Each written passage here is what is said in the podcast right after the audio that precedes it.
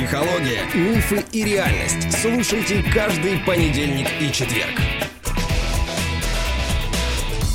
Добрый день, дорогие друзья. Каждый понедельник по сложившейся традиции, многолетней причем, мы с вами, мы продолжаем говорить в этой студии с моим 20-летним же экспертом Вика. Привет. Всем привет, я здесь. Послушай, нам очень ценны твои комментарии, твой голос из народа, скажем так. И особенно это ценно тем, что когда мы говорим о воспитании, нам важно услышать мнение воспитуемого. Собственно, ну, понятно. Того самого подопытного, на которого эти, скажем так, педагогические усилия направлены. Мы сегодня предложили тему нашим слушателям о том, что называется сутью воспитания. В чем суть воспитания? Что это такое? Вот содержание воспитания – это что? Как ты думаешь? Ну или, скажем так, в чем бы дети нуждались? Чему их должны воспитывать? В чем нуждаются, ну, не только дети, люди, наверное, в принципе, да и любое живое существо, да, это какая-то потребность в любви, ее нужно уметь получать, ее нужно уметь отдавать, то есть это какая-то забота базовая. Помимо этого, явно нужно научить человека думать. Это очень важно, потому что мы же все-таки отличаемся от животных, и мыслить э, способны далеко не все текущем. На текущий момент э, есть и люди, которые не способны мыслить, это грустно, но все же тоже довольно важный критерий. И поведение. То есть нужно правильно себя вести, потому что мы находимся в обществе, жить нам в обществе, существовать в обществе, взаимодействовать с этим обществом. Поэтому поведение — это очень важный аспект, от которого зависит не только твой успех условный в обществе, да, или там какая-то твоя позиция, но и безопасность, честно уж говоря. А скажи, пожалуйста, ты помнишь свой выпуск совместно с профессором Андреем Георгиевичем Теслиновым, когда тебе было 14, в этой студии? О современном образовании мы говорили. Вы говорили? О том, что все грустно, да? Но он там высказал мысль, что образование, воспитание гораздо более широкое понятие, да, образование э, это ну, некая часть воспитания, да, касающаяся передачи каких-то предметных знаний, представлений о мире, э, наук естественных, гуманитарных, там, да, социально-экономической сферы. Он говорил о том, что с педагогикой еще как-то более-менее людям понятно, потому что когда воспитывают ребенка, задача первичная в образовании – это накачать как бы вот этот чистый лист, которым на свет приходит малыш, некими образцами поведения, накачать его матрицу какими-то первичными смыслами, первичными ритуалами, чтобы он получил ну, какие-то минимальные адаптационные возможности именно для социальной среды. Не просто как живой биологический объект, чтобы уметь там себя одеть, обуть, ну там, да, а, в общем, поднять с кровати, вертикально ходить, говорить, то есть не, не просто как биологический объект, а как именно социальное существо, как приобрести свою такую, ну, он это называл субъектность то если мы все-таки попытаемся взять пошире, воспитание – это что такое? В чем суть воспитания? Согласна ли ты с э, профессором в том, что сутью процесса воспитания является именно вот это, ну, для начала накачка матрицы, скажем, человека, наполнение этого чистого листа, с которым он пришел в этот мир, а, какими-то смыслами, ценностями, там, ритуалами поведения, да. Вот как ты сказала, одно из важных свойств, которое он должен приобрести, это способность мыслить, потому что, да, действительно, мы очень часто это видим, когда мысли есть, а мышления нет. Потому что человек просто чужие мысли повторяет, он свои не производит. Вот у него свои мысли отсутствуют.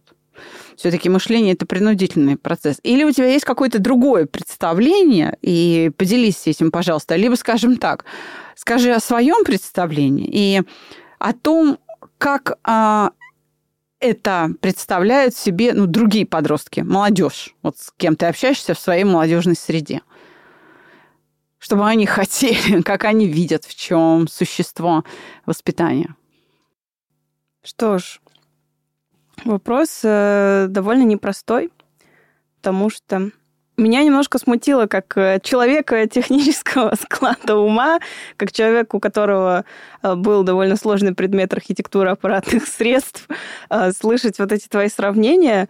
Я бы, используя твои сравнения, сказала бы по-другому, что для меня суть воспитания — это не наложить на матрицу что-то, это создать архитектуру самой матрицы. О, То есть угу. Материнская плата состоит из довольно многих э, частей, и матрица, в принципе, состоит из довольно сложных э, структур э, взаимодействия между собой. И они делаются очень сложным образом. Каждый изгиб, каждая маленькая выемка, впадинка, они все имеют свое абсолютно точное значение. Да, если нет, но и так далее. Их очень много. Каждое вот все, что видно, оно там сделано не просто так, оно имеет свою абсолютно четкую функцию. Для этого делаются там огромные машины, да, в которых в несколько стадий абсолютно стерильных настолько, что даже лучше, чем в операционных. То есть стоит попасть туда хоть одной какой-то маленькой пылинки частички останавливают всю работу, чтобы, не дай бог, эта пылинка куда-то не попала. Поэтому для меня это скорее как создание архитектуры матрицы, это вот воспитание – а угу. то, что потом появляется на этой матрице, это уже ближе к обучению, к жизни в обществе, больше в свободном плавании такое. Потому что на матрицу можно что-то доставить или поменять, но вот эта первичная структура, которая базовая, функций, ну, то есть доступ, возможности взаимодействия всех этих элементов, он прописывается заранее. И вот это, это вот воспитание. То есть вот такая некая кристаллическая решетка, на которую уже мясо какое-то садится, ты можешь его менять, это мясо, да? Да. Которая, вот эта кристаллическая, скелет. да, кристаллическая эта решетка, которая создает опору, что ли, внутреннюю. Она хаос упорядочивает как-то, да, создает... Да, есть нельзя поставить дом, не поставив там фундамент, не вырыв его правильно, а то он поплывет, сломается.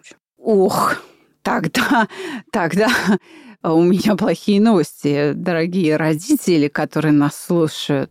А вы вообще такими категориями способны мыслить? Понимаете ли вы масштаб ответственности? Вы вообще перед тем, как начать кого-то воспитывать, видите ли в своей голове эту кристаллическую решетку, которую нужно как бы прописать э, в своем ребенке, и как вы это делать будете? То есть вы вообще понимаете, какие отношения между какими элементами вы должны туда заложить. Это требует, скажем, очень высокого уровня, ну, как минимум, самосознания. Самосознание, какой-то самореализации. Мне кажется, нельзя воспитывать ребенка, если у тебя проблемы с самооценкой даже. То есть малейшая проблема с самооценкой выливается в большие проблемы в отношениях с детьми. Сто процентов. Но если почитать педагогическую поэму или там другие работы великого Антона Макаренко, педагога Советской России, молодой республики, он говорил о том, что воспитание должно заключаться в воспитании человеческих качеств, и в первую очередь волевых. Он говорил всегда о волевых качествах. И он говорил, что если вы не воспитали никаких волевых качеств в человеке, можно сказать, что вы ничего не воспитали эту цитату а, Макаренко, она, может быть, и не очень точная, да, но ее всегда можно проверить, как говорится, Яндекс или там Google в помощь. Это цитата Макаренко. Что ты об этом думаешь? Ты согласна с этим? То есть ты, я правильно ли я уловила сейчас твою идею с матрицей? Смотри, что подразумевать под словом «воля», да? Я, как э, Андрей Георгиевич Теслинов, э, что вы вкладываете в это понятие? А, все же подразумевают по-разному. А, если рассматривать волю как какое-то стремление к жизни базовое, да, именно к жизни, не к какому-то существованию или бытию бессмысленному, да, буду абсолютно согласна с тобой.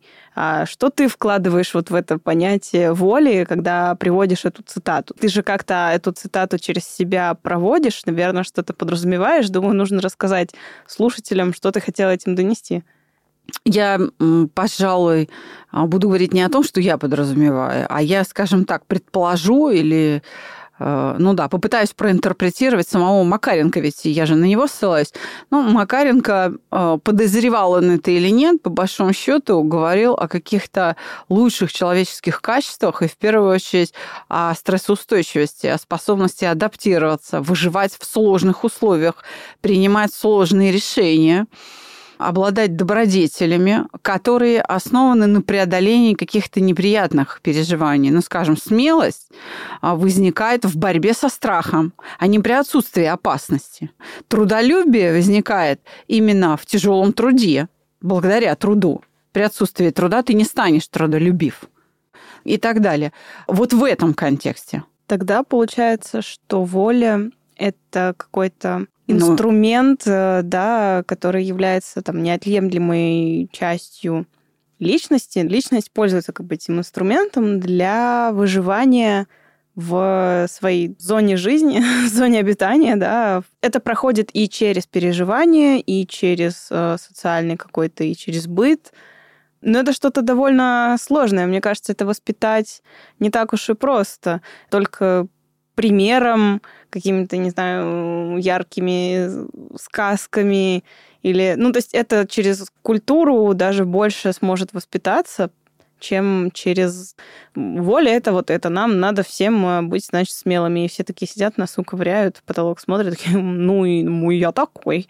А пока он не попадет в эту ситуацию, он же не сможет э, оценить э, Проявить. Масштаб да. Да, да, да. Да, но об этом тоже Макаренко говорил. Он писал об этом. Он говорил, что именно ну, сильные качества характера проявляются в столкновении с трудностями. Как вы воспитаете ту же самую смелость, если вы не подвергаете ребенка опасности? То есть его обязательно надо помещать в условия, в которых он может это качество проявить.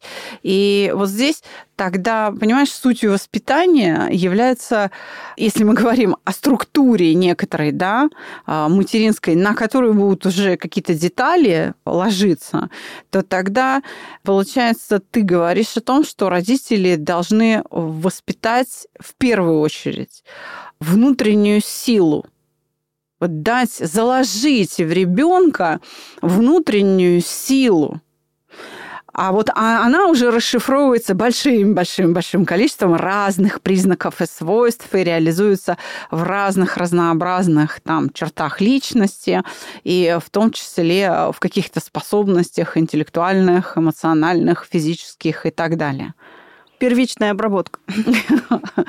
Это действительно очень непросто, а, хотя бы потому, что задумывается ли вообще об этом кто-нибудь. Вообще, как много родителей задумываются о том, а что они должны воспитать в ребенке, в чем содержание этого процесса. А, ну, то есть, вот мы начинаем кого-то воспитывать, чтобы что? Чтобы это чем закончилось для воспитуемого и для меня – вот э, чем, чем этот процесс, когда можно сказать, что все, можно уже ребенка не воспитывать? Вот э, по какому критерию или по какому ряду там двум стам, скажем, критериям мы определим, что ну все, слава богу, воспитали. Я бы вообще хотела ответить на самом деле, что ребенка можно перестать воспитывать, когда ребенок перестанет просить советы. Но это, конечно, не совсем так. А это временный эффект. По себе знаю, что в какой-то момент ребенок, как правило, в подростковом возрасте он перестает просить совет, он даже упрекает в том, что вы лезете ко мне со своими советами. Ну, а где-то ближе к 30 он возвращается с просьбой посоветовать ему чего-нибудь. Там уже другие, там, там уже другая жизнь, и поэтому советы другие нужны. Сложно ответить на этот вопрос, но я хотела бы подчеркнуть там одну вещь. Ты сказала, что родители задумываются ли они, что воспитать. Что воспитать, это, наверное, многие задумываются, и все хотят, чтобы там человек, там, не знаю, был там, например, порядочным, богатым, там, умным, ну, у всех плюс-минус по-разному, но я думаю, все хотят, чтобы ребенок был богатым, да, вряд ли кто-то желает бедности, хотя кто его знает. А, но не видят перспективы, то есть они не соотносят, как их действия в конечном счете, во что они выльются. Над этим мало кто может подумать. Иногда действия разнятся со словами. То есть дети воспринимают больше действия, чем слова, и если применять то же самое там насилие, бить и говорить, ты должен вести себя хорошо, ребенок не сможет соотнести с тем, что меня бьют, и как бы я должен вести себя хорошо. Он будет бояться вести себя плохо из-за страха, и он не поймет, что значит вести себя хорошо, будет думать, что вести себя хорошо это там молчать условно, не шевелиться, не дышать, ну и много-много разный ряд. Даже если в момент будут рассказывать, как именно надо себя вести, ребенок это не запомнит.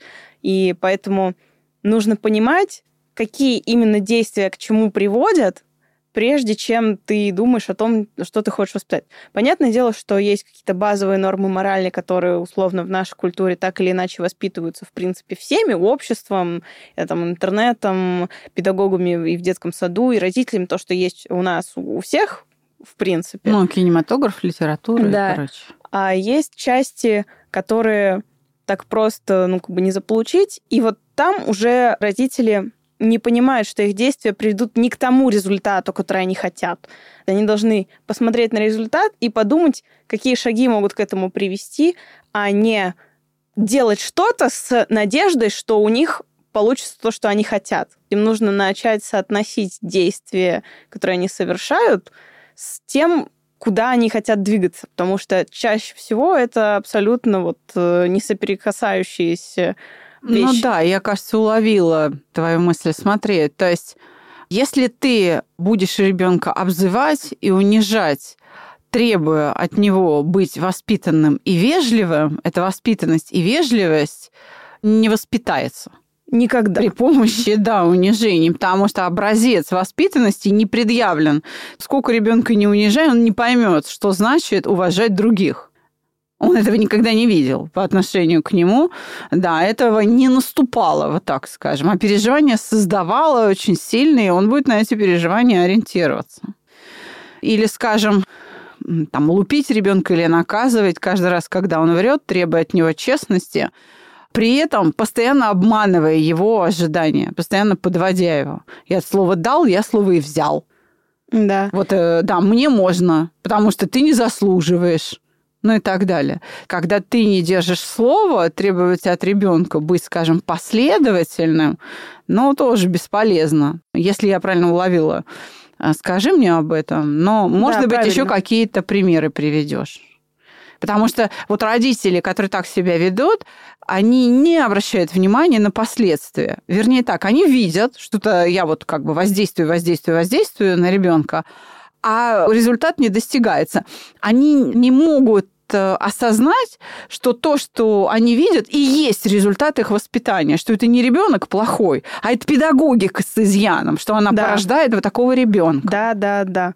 Или вот есть э, базовые примеры, которые чаще всего, не знаю, мне кажется, жалуются в среднем общем потоке дети, что вот меня заставляют убираться, и при этом очень часто ребенок не видит, как э, там мама или папа убираются, ну, чаще мамы, да, так получилось. Потому что они в этот момент находятся там в школе или где-либо, и требовать с ребенка быть чистоплотным, уметь убираться, следить. Ну, ты же видишь, что здесь грязно. Он не видит, потому что он не знает, как грязно и чисто, потому что он не видит процесса, в принципе. Нужно либо вместе с ним участвовать в этом процессе, либо этот процесс делать более игровым. Например, кто быстрее уберет игрушки, тот молодец. Кто найдет пятно, Ну, или да, то да, есть можно... чтобы он, например, хотя бы научился распознавать вот это грязно-чисто. Да, чтобы он увидел, что такое пыльно, что такое не пыльно, чтобы он соотнес там, кто найдет э, грязную посуду в раковине. Ну, то есть можно как-то превратить это так, чтобы ребенок сначала научился это замечать, прежде чем он начал хотя бы действовать. И если этого процесса не происходит, он условно думает, что и так все нормально, все в порядке, а если молча за ним убирать, а потом говорить, какой он неблагодарный, ну, то есть, например, в его комнате там взять, застелить постель, убрать все его вещи, когда у него был бардак, может, он в школу опоздал, неважно вместо того, чтобы подождать ребенка и сказать, ну смотри, а, давай вместе уберемся там в твоей комнате, потому что там грязь, это плохо скажется на здоровье. Ну, можно все это объяснить, да, нормально. А, Но нужно всегда показывать, что какие действия ты совершаешь, почему ты их совершаешь, какой результат. То есть вот эту цепочку, чтобы сложилась вот эта связь. Вижу, делаю. Иначе она так и не сложится, если э, все время корить в чем-то или неужели ты не видишь, неужели ты не видишь, неужели нельзя было сделать то, неужели непонятно? Непонятно, этой связи нет, ее не существует в голове, пока вы собственноручно не поможете ребенку выстроить это взаимодействие. И вот это вот и есть э, предмет воспитания. Умение эти связи видеть, которые вот как бы Не как то, основу видеть, для а матрицы Да, э, показывать. родители должны изложить. Да-да-да. Но для этого требуется ну, интеллект, да, любовь, о которой ты говорила, и самое главное, внимание. И внимание, терпение. Да, к этому требуется, потому что родители сами не обращают внимания на то, что они не донесли. Им кажется, что ребенок это такой пассивный объект каких-то их активных манипуляций. Ему, как роботу, пару раз сказал, и все. И он как бы уже должен был это запомнить и усвоить. Но это не так.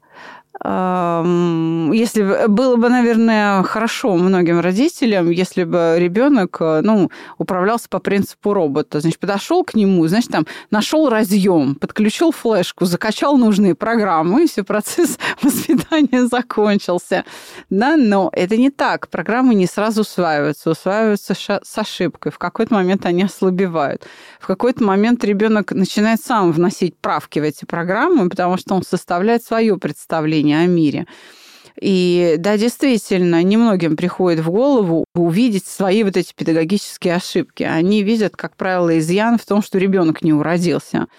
Ты сейчас очень точно указала, что суть воспитания в построении связи, чтобы это скрытое от ребенка стало для него очевидным так же, как и для вас. То есть если мы берем, например, чистоту в квартире или порядок там на рабочем столе, то нужно ребенку показать, вот э, что ты видишь. Значит, тебе это устраивает? Да, устраивает. Потом, например, убрали. А вот сейчас что ты видишь? Вот в чем разница? Вот было, стало. А как лучше? Так удобнее? Так лучше? Вот это называется хорошо убранный стол рабочий. Вот это называется навести порядок на рабочем столе. Вот чтобы он понимал, что ты называешь порядком. Вот э, как эта конфигурация предметов на рабочем столе или там на кровати или в шкафу выглядит, которую ты называешь чистотой и порядком. Да. Ох, родители сейчас какие-то нас поддержат, а какие-то проклянут. Скажут, это сколько это нужно с ним возиться, носиться там, да? Но родители, которые так говорят, мне кажется, не любят своих детей. Я тоже так считаю. И м, вот эта родительская ленность, что ли, это безответственное отношение к своим обязанностям, оно, собственно, и рождает плохо воспитанных а, людей, взрослых, которые к несчастью, взрослыми выглядят, но взрослыми не становятся. И потом мы не знаем, что с ними делать, и их надо как-то заново вообще адаптировать. Потому точно таких же рождаются свои дети. И, И, они, вот, про- да, да, да, а, они передают только то, чем обладают сами. То есть вот эта инфантильность, глупость, безответственность множится. Это, конечно, не стопроцентно так, потому что, да, бывают чудеса, когда ребенок вот случайным образом получил какой-то образец, которым он вдохновился, и он не хочет, он живет от противного, он не хочет быть таким, как люди, которые его воспитывают. Живет вопреки. Но это скорее исключение, чем правило. Ты знаешь, я, э, став матерью вашей, я тоже не сразу поняла, в чем дело вообще, что такое воспитание, в чем его содержание. Мне тоже казалось, что воспитание заключается в том, что о ребенке надо заботиться, его надо любить, и его надо хвалить и ругать. А это не суть воспитания, это механизм.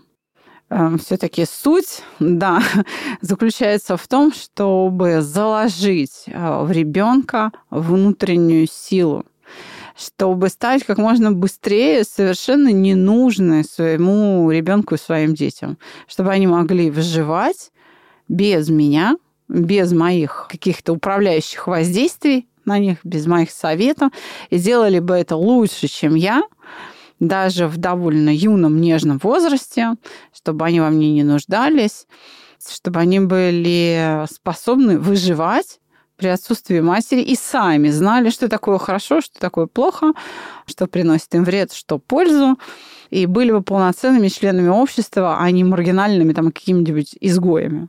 Угу. Чтобы они все-таки в это общество адаптировались, а не были выплюнуты этим обществом на какую-то там окраину жизни. В криминал или там, не знаю, в болезнь, в гибель. Спасибо тебе большое. А, я очень рада, что мы с тобой эту тему обсудили, но, честно говоря, я думаю, что далеко не все подростки или там молодежь думают так, как ты. Как все-таки молодежь воспринимает? В чем должно заключаться воспитание? В том, чтобы их оставили в покое или как? Довольно неоднозначно, но, как я уже говорила, такая тема, где больше жалуются именно на то, что их либо бросили, либо за ними слишком пристально следят.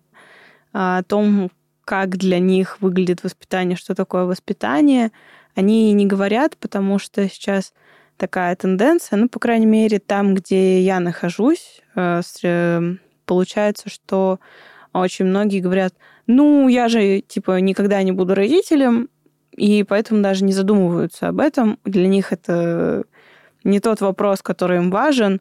Им главное, чтобы им дали денег, от них отстали, да, как ты говоришь, а чтобы потом, когда они начали работать, поскорее бы съехали от своих предков. Все. А ведь их-то воспитывают, у них есть какие-то не знаю, чаяния, требования, мольбы к родителям? Чего бы они хотели от родителей получить, кроме свободы, скажем так? Или, наоборот, внимания, если человек, если ребенок его недополучает? Нужно лучше изучать этот вопрос. Возможно, мы сможем ответить на него с тобой чуть попозже.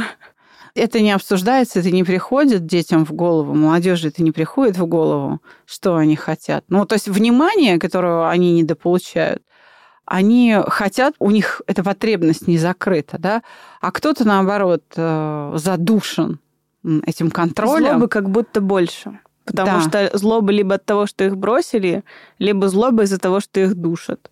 И, и получается, что вот эти внутренние переживания, эта боль душевная, она не дает им осмыслить, а чего они вообще хотят-то от родителей. Думаю, что да, это ближе к э, правде.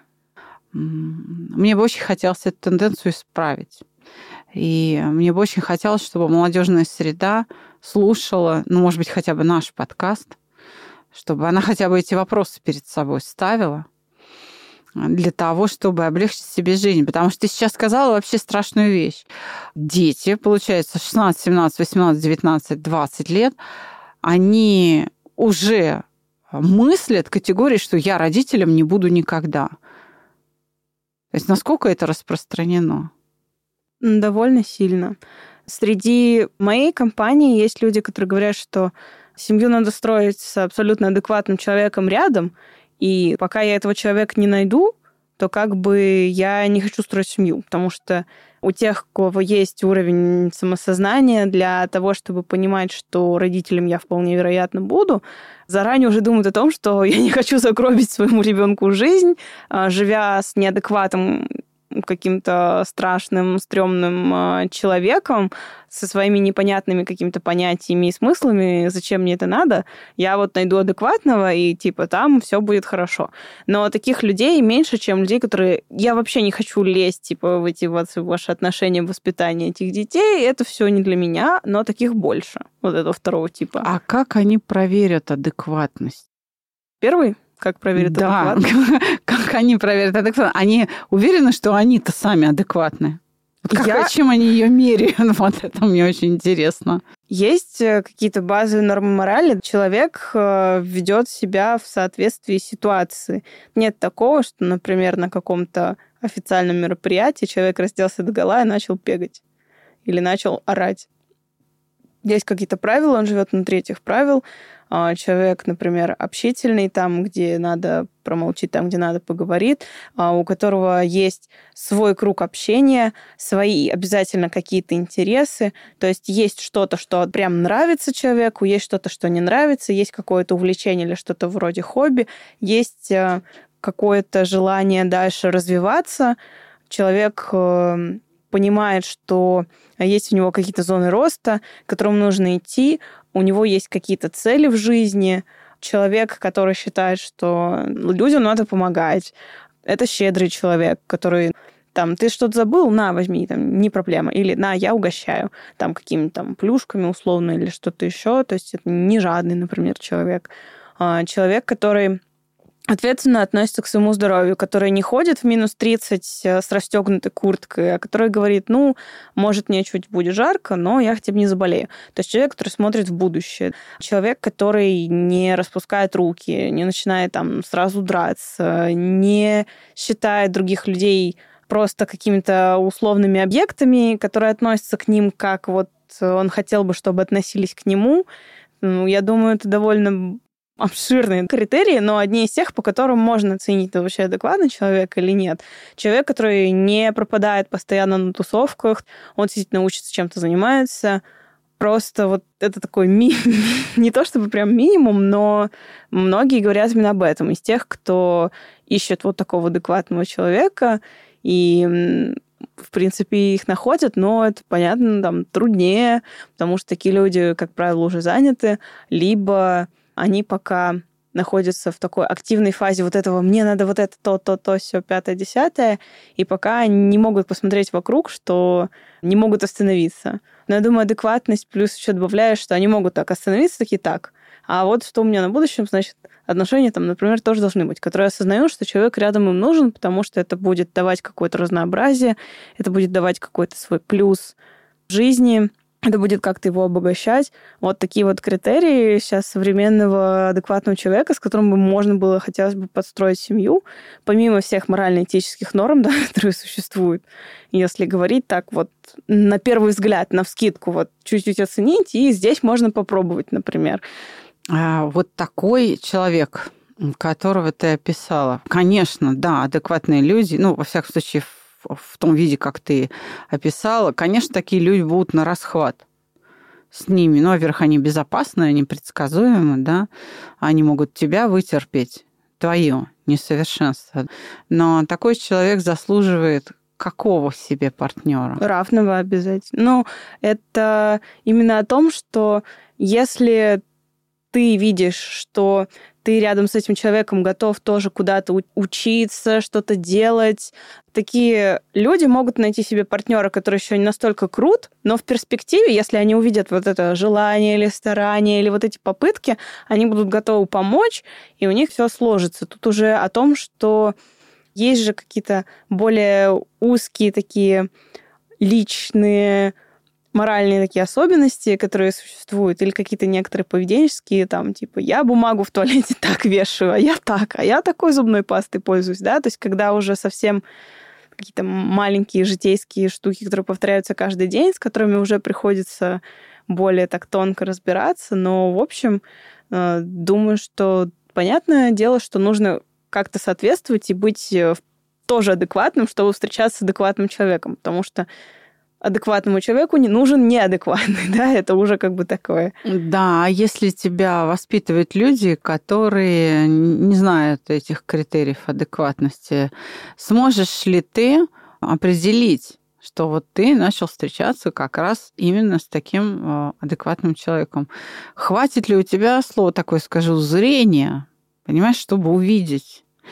Ведь понимаешь, какая история? Молодежь начинает вступать в отношения с людьми очень далекими от совершенства.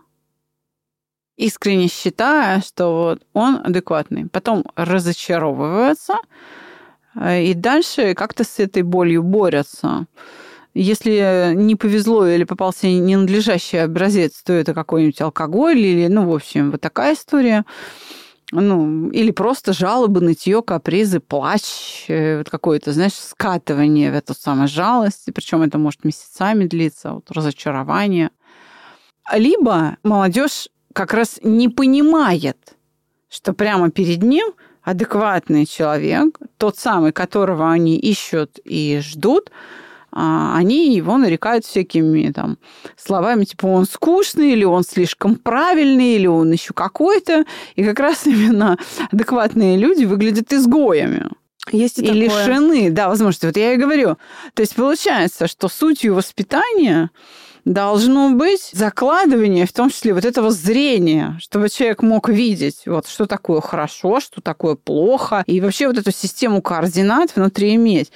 А для того, чтобы ее заложить в ребенка, нужно самому родителю знать, что такое хорошо, что такое плохо, да, и как оно вообще э, возникает в человеке, откуда оно берется. Знаешь что? Это же очень творческий процесс. И сейчас, а нас ведь молодежь тоже слушает, она сейчас, э, наверное, ужасается и думает, ну вот теперь я точно убедился, что это не для меня, и я точно родителем никогда не стану, потому что это все слишком сложно. Но это все сложно, если ты не знаешь как правда? Мы когда были маленькими, и нас впервые посадили на велосипед, мы тоже думали, боже мой, народное тело между ног, да как это вообще возможно на велосипеде ездить? Баланс держать надо еще, педали руль крутить, крутить, педали руль, крутить. да. Это вообще какая-то железяк, надо еще дорогу смотреть и по сторонам, да, и вообще сразу. Но тем не И менее... дышать не забывать. еще. Да, но тем не менее мы же научились, правда, да, э, вот это все делать, смогли скоординировать все действия между собой, собрать в единый цикл и поехали на велосипеде, правда? И уже сейчас мы можем кататься на нем, вообще не задумываясь, как это происходит. Велосипед уже приятен. Многие же любят, да, велосипед, и очень взрослые люди катаются на велосипеде, правда, совершают эти вот прогулки, получают от этого удовольствие. Так вот, я хочу сказать, что от процесса воспитания детей тоже можно получать удовольствие, когда ты видишь успехи, когда ты видишь результат своего воспитания какой прекрасный человек растет у тебя на глазах, и в этом виноват ты. Ты источник э, вот такого эффекта. Ты рождаешь вот эту новую какую-то, не знаю, великую личность, вот так скажем, да, человека добродетельного. Поэтому если у тебя это не получается, это не значит, что проблема в ребенке, что он какой-то с изъяном. Это значит, что ты не нашел средства, как воспитывать своего ребенка. То есть ты не овладел, у тебя изъянов в педагогике. Но это не проблема, и ее просто можно решить. Это не должно быть препятствием. Концом света, да. Да, да, да. Мы с тобой неоднократно говорили нашим слушателям, полюбите сложности. Полюбите сложности, и ваша жизнь станет другой. Когда вы получаете удовольствие не от того, что вы избежали трудностей, а от того, что вы решили, преодолели эти сложности, вы будете чувствовать себя с каждым разом все сильнее и сильнее. Практически суперменом. Да, а если вы будете все время избегать сложностей, то вы будете чувствовать себя все слабее слабее, все более беззащитным.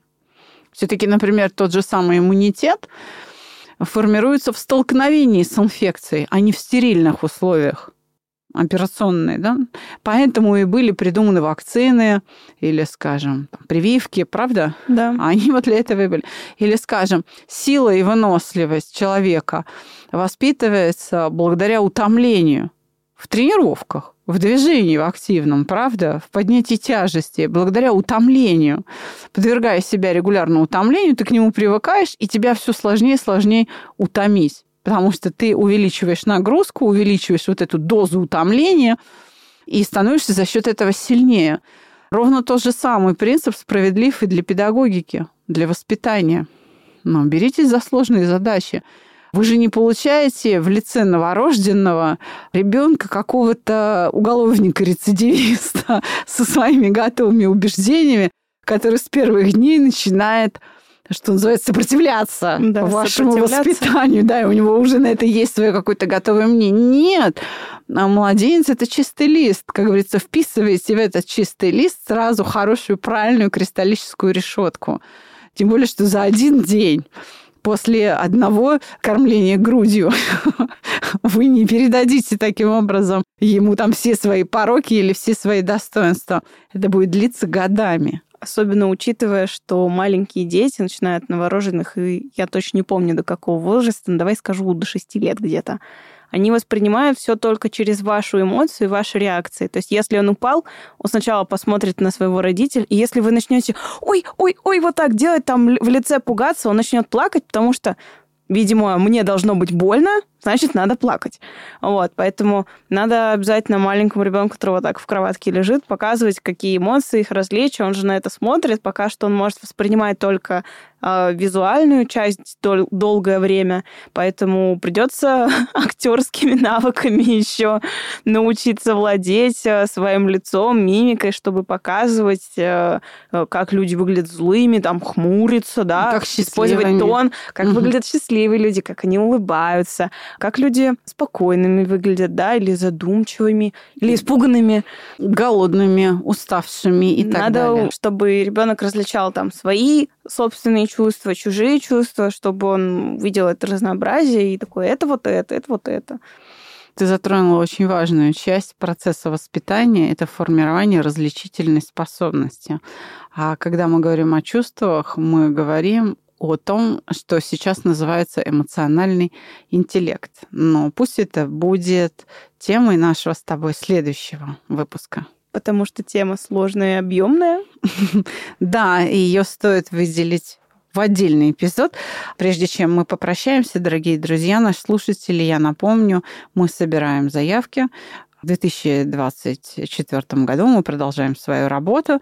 И тренинг, наш, скажем так, легендарный тренинг, обучающий саногенному мышлению в онлайн-формате дистанционно на платформе видеоконференций Zoom, стартует 9 вечерняя группа и 10 февраля в субботу утром. Мы ждем ваши заявки. Всего вам доброго. До свидания. Всем хорошего дня.